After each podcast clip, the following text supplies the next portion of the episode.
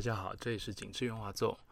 今天呢是景致圆滑奏 Podcast 第二集的开播。那非常感谢有收听第一集的朋友们。第一集讲的是次女高音，还有一些次女高音有趣的意识跟相关的发展。那非常感谢呢，呃，收听的朋友有给了我蛮多有趣的意见，还有鼓励。嗯，其实在这几个礼拜呢，我觉得最困扰的事情就是感冒。感冒，然后声音一直没有好，所以其实感冒虽然差不多康复了，但是声音一直没有回来，然后声音一直卡在一个很尴尬的地方这样子。但是有一些好朋友，这个网络上呃很热心的读者呢，有说这个声音很好听。可是我想说，我并没有拿出这个呃专业广播人的声音来讲话，例如说。欢迎回到景致圆滑奏，台湾最有压力的声音，这样子的声音。所以，好，感谢各位的抬爱。那今天第二集呢，我们要讲的内容是这个二零二零年我们送走了哪一些重要的艺文人物。过去这几年呢，我有陆续在写一些副文，就是如果有一些重要的艺文界人物，比如说声乐家、作曲家，或者是作家、诗人。导演等等的，呃，过世的时候呢，我会整理他们相关的生平，然后发出呃一些关于他们的介绍，然后回顾一下他们过往重要的作品。那今年也不例外。从二零一九年到二零二零年这两年当中呢，我想呃这方面我写的比较仔细一点。那当然仔细的话呢，嗯。有一些是我的确是蛮熟悉的人物，比如说今年初，呃，Mirella Freni 过世的时候，这位抒情女高音过世的时候呢，我虽然是刚从，嗯、复活节岛坐飞机回到智利本土，那手机的网络也用完了，可是我看到这个消息的时候，马上写了一篇，那就凭自己对她过往录音录影的印象，很快写了一篇，我觉得可以好好涵盖。还有介绍他一些值得推荐的作品的文章，这样子。那今年呢，我们看到有两个特点。第一个特点是呢，呃，武汉肺炎今年影响全球，从大概二月开始呢，对全球的各行各业几乎都造成了不小的影响。当然，我们可以看到说，除了比如说零售、旅游、观光业等等之外呢，这个。艺文界，尤其是这个展览表演的这部分，当然是受到非常大的冲击。那呃，有很多位过世的人物，都是因为先感染武汉肺炎，那之后有其他的并发症过世的。这个在三月的时候，我们看到好几位。第二点是，今年有很多过位的这个过世的人呢，刚好他们都曾经在这个法国歌剧界有相当的建树，虽然他们不一定是法国人。那我们今天要稍微来回顾一下，就是二零二零年我们送走了哪一些重要人物。今天不会讲到所有的曾经提过的呃这个重要人物。但是如果有兴趣的话呢，欢迎看一下呃这个景致圆滑奏的粉丝专业或者是网志，网志会有一篇完整的回顾文章，可以供大家做参考。呃，今年我觉得呃给我的一个印象最深刻的应该是 Nello Santi。Santi 是一位意大利的指挥家，那从小呢他就对指挥非常的兴趣。呃，小时候他听到这个弄臣的表演。现场看到的时候呢，他这个被爸爸妈妈带回家，就这个手舞足蹈，他想要听弄成的录音。那后来如愿呢，去列这个念了音乐学院，第一次公开的职业指挥就是弄成。那我想要讲到三体呢，是他的确是蛮有名的指挥家之外，嗯，有两件事情。第一个是他的确是很熟悉人声。的指挥，他知道要给歌手什么样的协助，但是这并不会代表说他会在音乐的价值上面有什么样的妥协，这是一件非常重要的事情。那我们可以看到说，这样子的指挥其实相对来说越来越少见了。那第二个是，虽然他主要是指挥意大利的歌剧，但是他其实对比如说华格纳或者是许多器乐的这个曲目都有相当的了解。所以如果兴趣的话呢，大家可以来看看这个三体有哪一些录音，然后听听看他是怎么样处理非常多音乐中的细节，还有怎么样跟歌手来互动。今年过世的歌手当中呢，呃，有 Mirella Freni，非常出名的意大利女高音；有 Luigi Rani，是非常扎实、非常可靠，然后唱到非常非常呃年长的时候都还在唱，到过世前一年，二零一九年都还在唱的这个男低音 Luigi Roni。那还有这个美国的戏剧抒呃抒情戏剧女高音 Arlene Saunders。Arlene Saunders 呢，她的发展主要在德国。那我想今天记得的人可能相对比较少，但是她的确是一位蛮扎实的歌手。那的确也跟当时我们所熟知的许多一线的歌手都有合作。所以有兴趣的话，大家可以来看一下这部分，呃，来看看他有什哪些录音，来听听看这样子。那在歌手的部分呢，我想要特别讲的是 Genevieve Moison。Moison 呢是一位抒情戏剧女高音。当代的呃这个同类型的女高音呢，应该有好几位。那 Mo Mo Moison 因为她的录音并没有很多，仅存的除了呃一两张录音室录音之外，应该大部分是现场录音或是广播录音。所以可能大家对他印象没有这么的深刻，可是我觉得他真的是不可多得的发派的 spinto，所以有兴趣的话，大家可以听听他的演出。那还有这个 Kerstin Meyer，瑞典的次女高音。呃，Meyer 很有趣的就是他，呃，就是他这个在抒情、在戏剧等等不同方面的角色呢，他都可以兼顾的非常好，所以他可以唱《女人皆如此》。他可以唱《玫瑰骑士》，可是他唱到华格纳一些重型的角色，我们可以想到一些呃重要的戏剧次女高音角色呢，他大概都有唱，然后都兼顾得很好。那像在这个成熟期之后，他跟这个呃瑞典非常出名的女高音 Elisabeth Zetterstrom 也持续都有合作，他们有这个一张录音室的专辑，是一张二重唱。二重唱的封面呢，是这个呃两个人在封呃封面上是这个有戴猫耳朵，然后画上猫胡须，还蛮逗趣的一张封面。唱的是一些艺术歌曲，啊、就是他们是可以收可以放的艺术家，所以。就算唱过这些比较重型戏剧的角色呢，还是可以回归到一些细致精巧的旋律，把它们处理得非常好。另外，呃，有一位次女高音 Rosalind Elias Elias 是这个黎巴嫩裔的美国次女高音，她在这个美国大都会有蛮多演出的。今年在 Elias 过世的时候，我特别去翻出她的一些录音跟录影来听或者是来看，我觉得。嗯、，Elias 以前给我的印象就是他是一个很扎实的歌手，很扎实。然后，嗯，如果你要想到大明星的话，也许不一定会想到他，不一定会第一个想到他。当然，他有在一些很重要的录音当中有出现过，啊、包括像有一出这个《Decca da Gioconda》，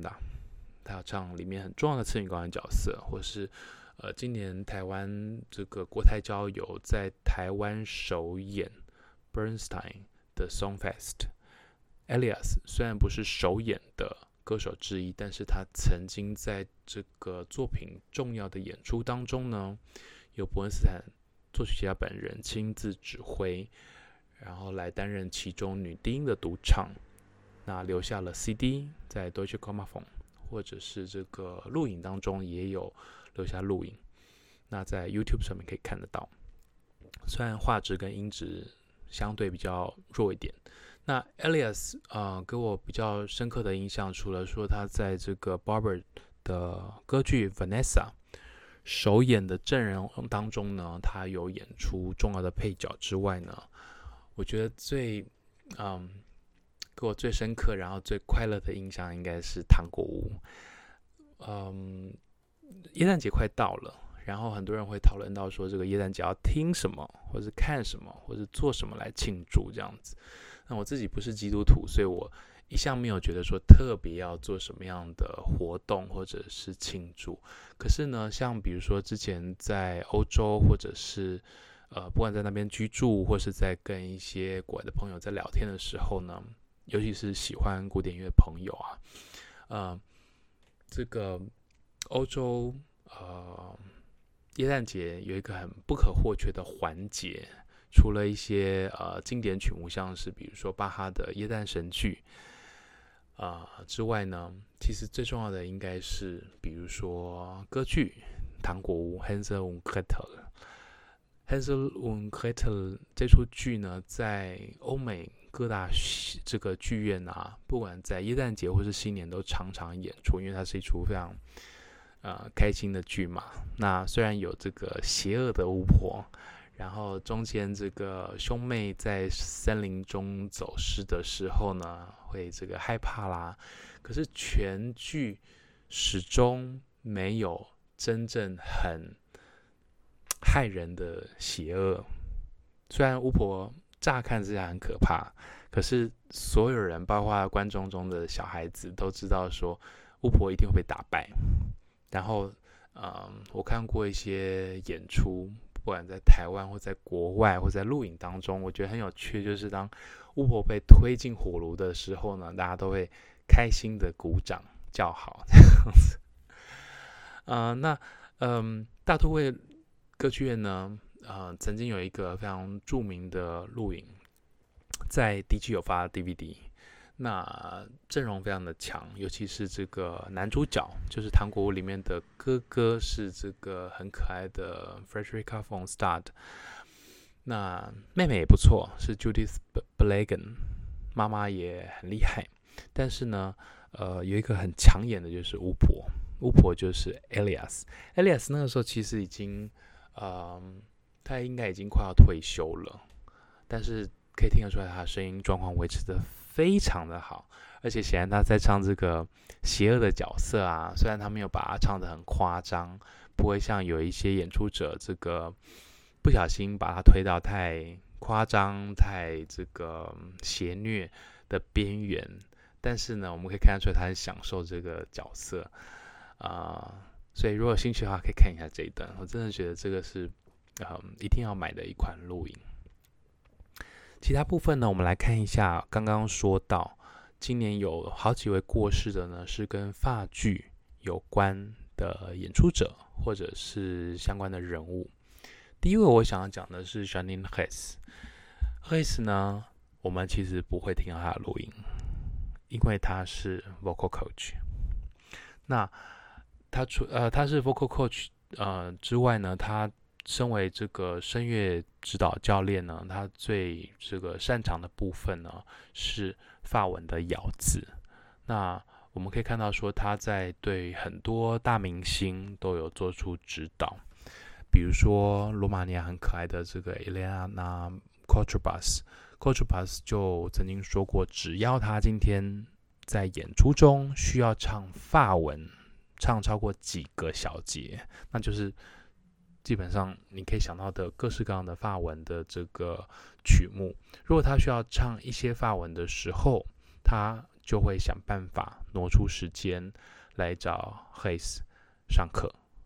然后确定说他的咬字听起来都是 OK 的，然后风格是可以调整到最好。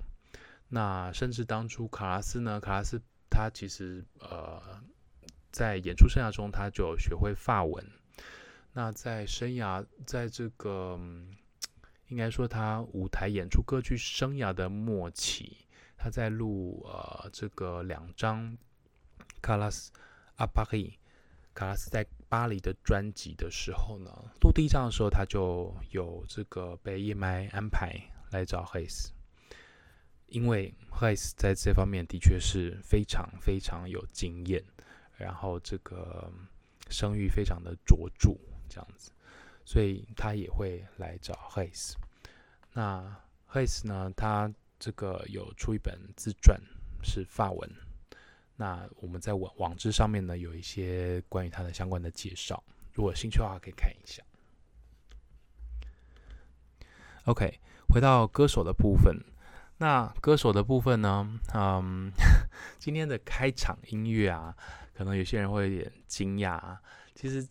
嗯，不知道大家有没有听出来这一段音乐是什么哈？呃，这一段音乐呢，其实，嗯，除了 John Sutherland 非常令人震撼的这个声量跟大家非常稳定的高音之外啊，每次让我觉得毛骨悚然的是这个法国男中音 Gabriel Baguier 的笑声，Baguier 呢是一个非常重要的男中音，在二十世纪，那他这个最出名的有一部分是这个法国歌剧，很多法国歌剧我们都想到他，他都有这个非常具有代表性的演出。但是他除了这个法文歌剧当呃这个之外呢，他比如说像莫扎特或是呃其他的领域，他其实有唱，甚至他有唱现代曲目。那嗯，巴格耶呢，他给我最深刻的印象主要是法剧，包含像比如说他有唱呃普罗高菲夫写的《三局之爱》这出剧呢，有俄文版有法文版，那巴克耶有唱过其中的法文版。给我很深刻的印象，然后呃，很多这个法文的剧码当中，像比如说《Gondofman》呃，霍夫曼的故事里面有四个坏人的角色，巴基耶呢都这个诠释的非常好，而且我觉得是一等一的演出。虽然在三零到五六零年代有一些我非常喜欢的法国男中音。然后后来有些人，比如说 Jose Vandam，比利时的低男中音，也可以把这个角色，呃，处理得非常可圈可点。但是巴吉耶始终是我心中的第一人，第这个第一人选。如果有听过霍夫曼的故事啊，尤其是听过现场，就知道这四个坏人其实是蛮不容易的事情。如果要有同一个歌手来唱，呃。当初作曲家 Shakoffenbach 他在写这出作品的时候，他的设想呢是里面四个女高音应该是同一位歌手演出，里面的四个坏人应该是同一位歌手演出。那当然，这有两个很重要的面向。第一个是说，同一位歌手可以呈现不同角色的面相，因为这些角色呢基本上。是同一个人的不同部分。第二个是，当然他们都需要呃一些不同的技巧，那可以展现歌手在他们声音不同区块的掌握力。那就坏人的部分来说呢，其实最大麻烦是这四个角色的应用音域不完全一样，有一些是低男中音唱起来会比较舒服。甚至男低音是可以唱的，可是有一些呢，是它必须要是一个高音不错的男中音，所以我们在现场的确会看到有一些，即使是著名的歌手，有时候都会出现这个，呃，音符上面有一些力有未逮的地方，但是巴基耶在这方面显然是没有问题的。那。在这个歌剧部分呢，另外我有想要讲的是这个 Pilot，Pilot 是一个希腊的女高音。今天呢留下的录音不算是很多，但是呃是一位蛮可爱的歌手。她是在埃及的亚历山大城出生，那后来呢给我们留下比较深刻的印象是法文的歌剧，其中。最好找的，我觉得也最嗯值得花时间来细细品味的呢，应该是他唱马斯内的《马农》，跟这个西班牙的男高音阿拉嘎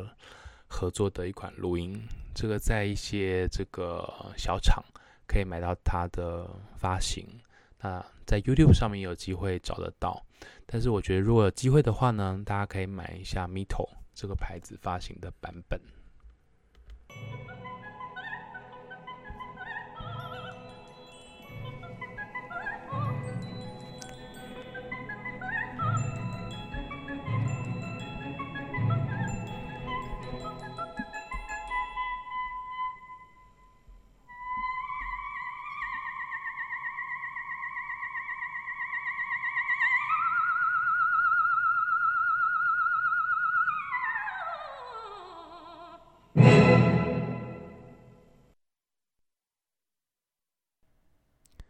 刚刚呢，我们听了一段音乐，这段音乐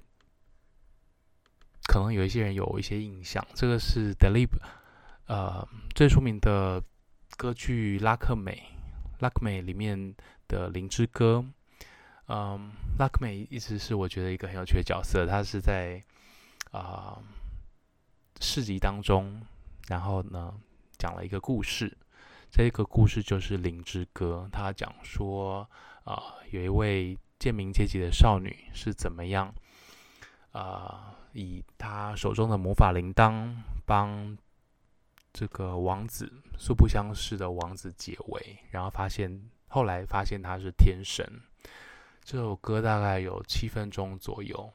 那虽然是一首花腔的炫技名曲，但是必须要记住说，这首歌最重要的应该是讲故事。很多花腔女高音其实忘记这件事情了。那刚刚唱这首曲子的呢是 Muddy Mesplay。Muddy Muddy Mesplay 呢，嗯，应该是在 Natalie d e s a y 之前最。出名的法国青花奖女高音，那虽然她有在国际上发展，但是，呃，不管是跟法国歌手来比较，或者是跟同类型的歌手来比较呢，呃，他的名气应该都，呃，还不是最大的。我的意思是说呢，比如说他有，呃，比如说他有这个重要的演出是跟海星。Crespin 共同演出，那可是 c r i s p a n 是一个很明显是一个国际级，然后有很多录音机会跟非常高的曝光率的歌手。Money m a s Play 当然很棒，但是他相对来说呢，他主要的影响主要还是在法国。那呃，这个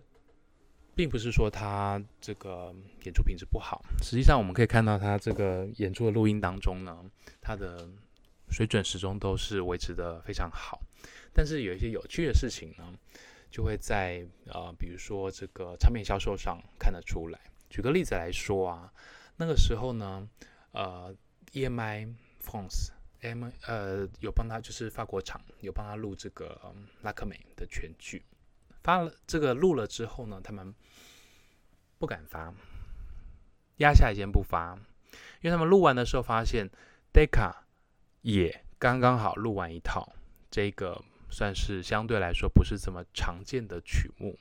而且他们的女主角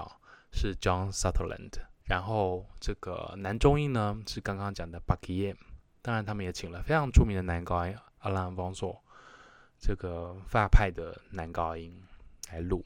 OK，那坦白说呢，如果今天来听的话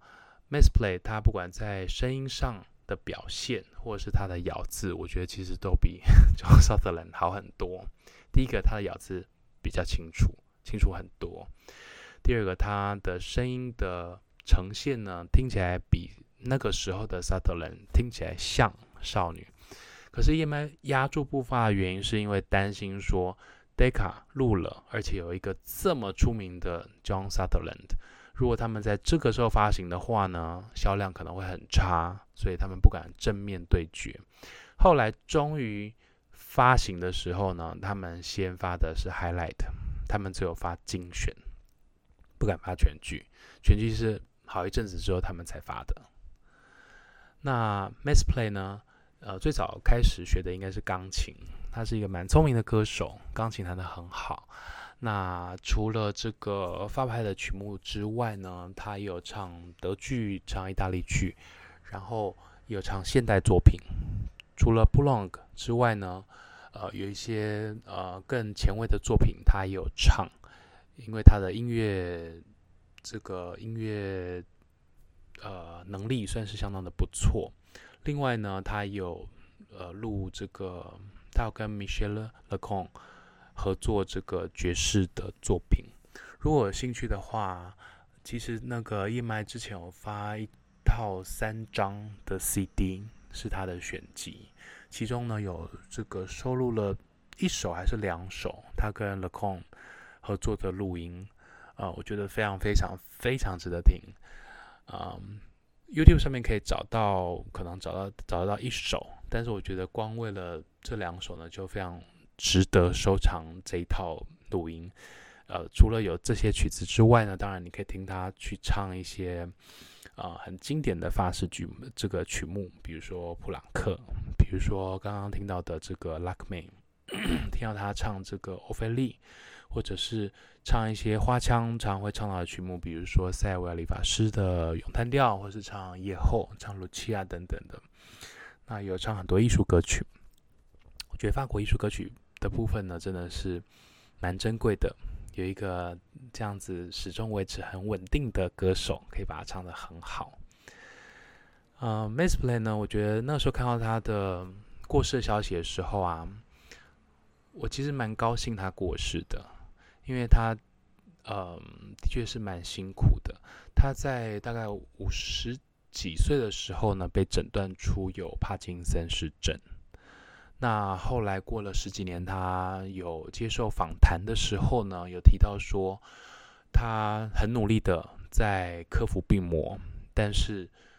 帕金森症的确是对他造成非常大的影响。他本来是可以继续演出的，但是他不敢继续演出，他觉得很害怕。他说。站在舞台上唱歌呢，让他觉得很快乐，但是这件事情他也不敢做了。这个呃访谈内容让我觉得很感伤，所以最后终于可以脱离病魔，走到一个更好的地方，我觉得应该是需要为他高兴的。最后，我想要讲两位不是音乐界的人物，他们都很重要。第一个呢是台湾的庄永明先生。嗯，庄明先生给我最深刻的印象啊，就是从小我看了他写的很多关于台湾俗谚，还有一些文史资料的整理。嗯，我在看他的简介的时候呢，注意到说他呃做的最长的工作似乎是会计工作，但是他在念建中的时候呢，他就对台湾的文史资料很有兴趣，开始收集。后来在年轻的时候呢，他就开始在报章杂志上面有发表文章，然后陆续有写专栏，有出书，然后在这个闲暇之际呢，除了出书之外，去做演讲，甚至之后有做导览等等的。所以他，我想如果对这个台湾文史有兴趣的人呢，应该都对他有蛮深刻的印象。小时候呢，为了要学一些台语讲起来。怎么样可以讲得更漂亮？有特别去买他所写的这个台湾俗谚俚语相关的书籍，那就会发现说这个汉文真的是很漂亮。也有一些以前的俗语呢，的确是呃把文字做了很有趣的这个 twist，然后跟当时的这个民俗风情有很紧密的结合，非常的生动。非常的简洁，又非常的有效果。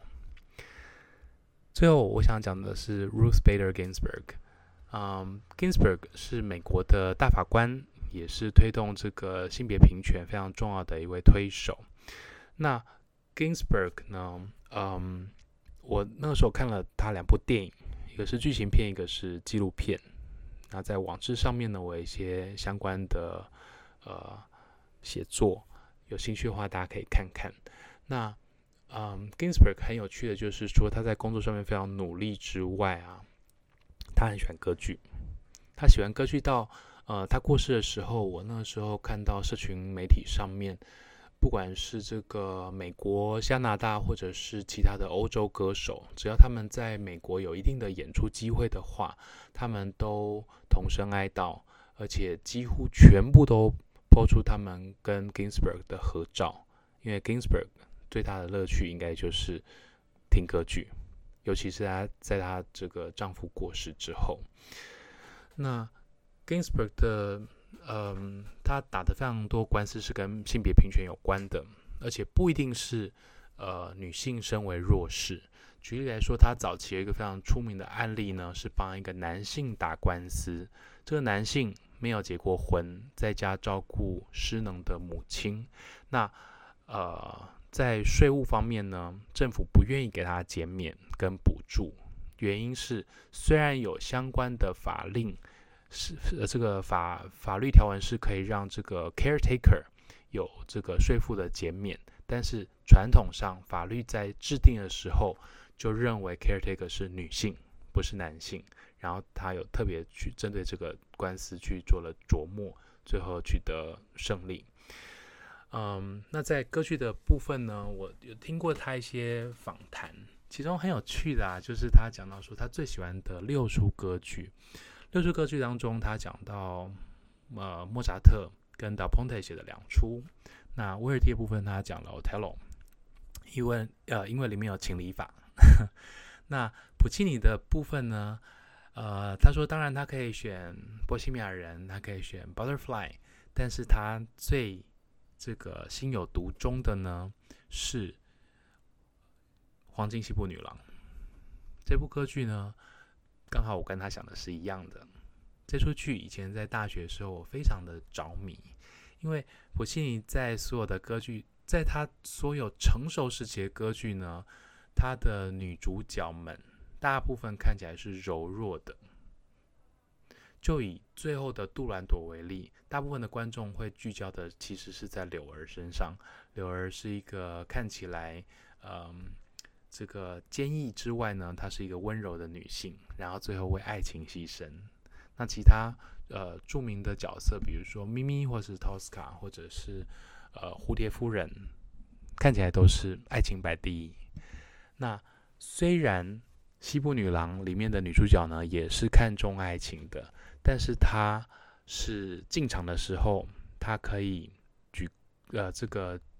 举枪对空鸣枪，镇住全场所有的在闹事的酒客，男性酒客。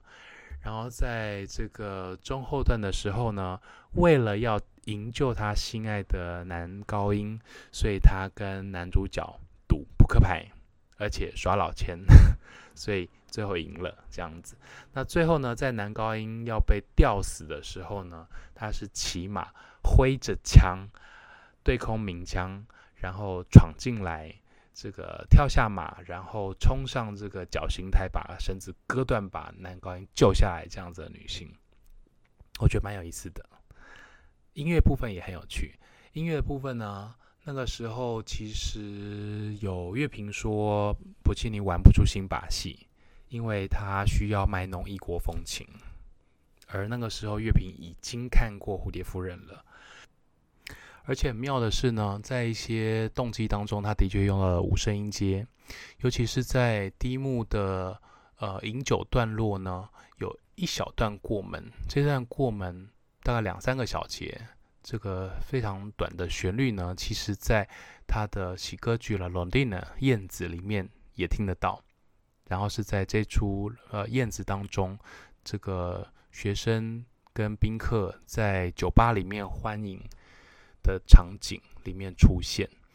啊、不过其实这出剧它有很多音乐上有趣的元素。比如说，它有一些听起来壮阔的场景，或者是一些半音阶的变化，听起来有一点德布西的风格。那当然，普契尼有他自己的 lyricism，他有他处理人声的方式，呃，然后呃，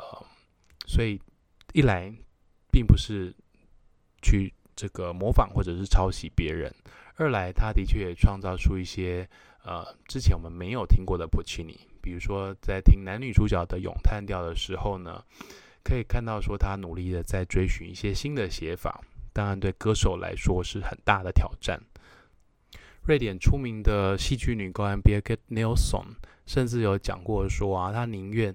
唱杜兰朵，她也不想要唱西部黄金女郎。虽然她有在录音室录过，但是在现场应该没有唱过。她觉得这个角色非常不好对付。以上是《景致圆滑奏》第二集 Podcast 的内容。我们这一次回顾了二零二零年离我们而去的一些重要的人物，希望大家会喜欢这集的节目，然后帮我的节目按订阅，也推荐给你的好朋友。那如果有任何意见的话，欢迎在网志或者是在 Podcast 的页面上面留言给我，我会尽量满足大家的需求。如果你对于节目有什么建议，或是想要听到什么样的内容，欢迎。来跟我联络，下次见。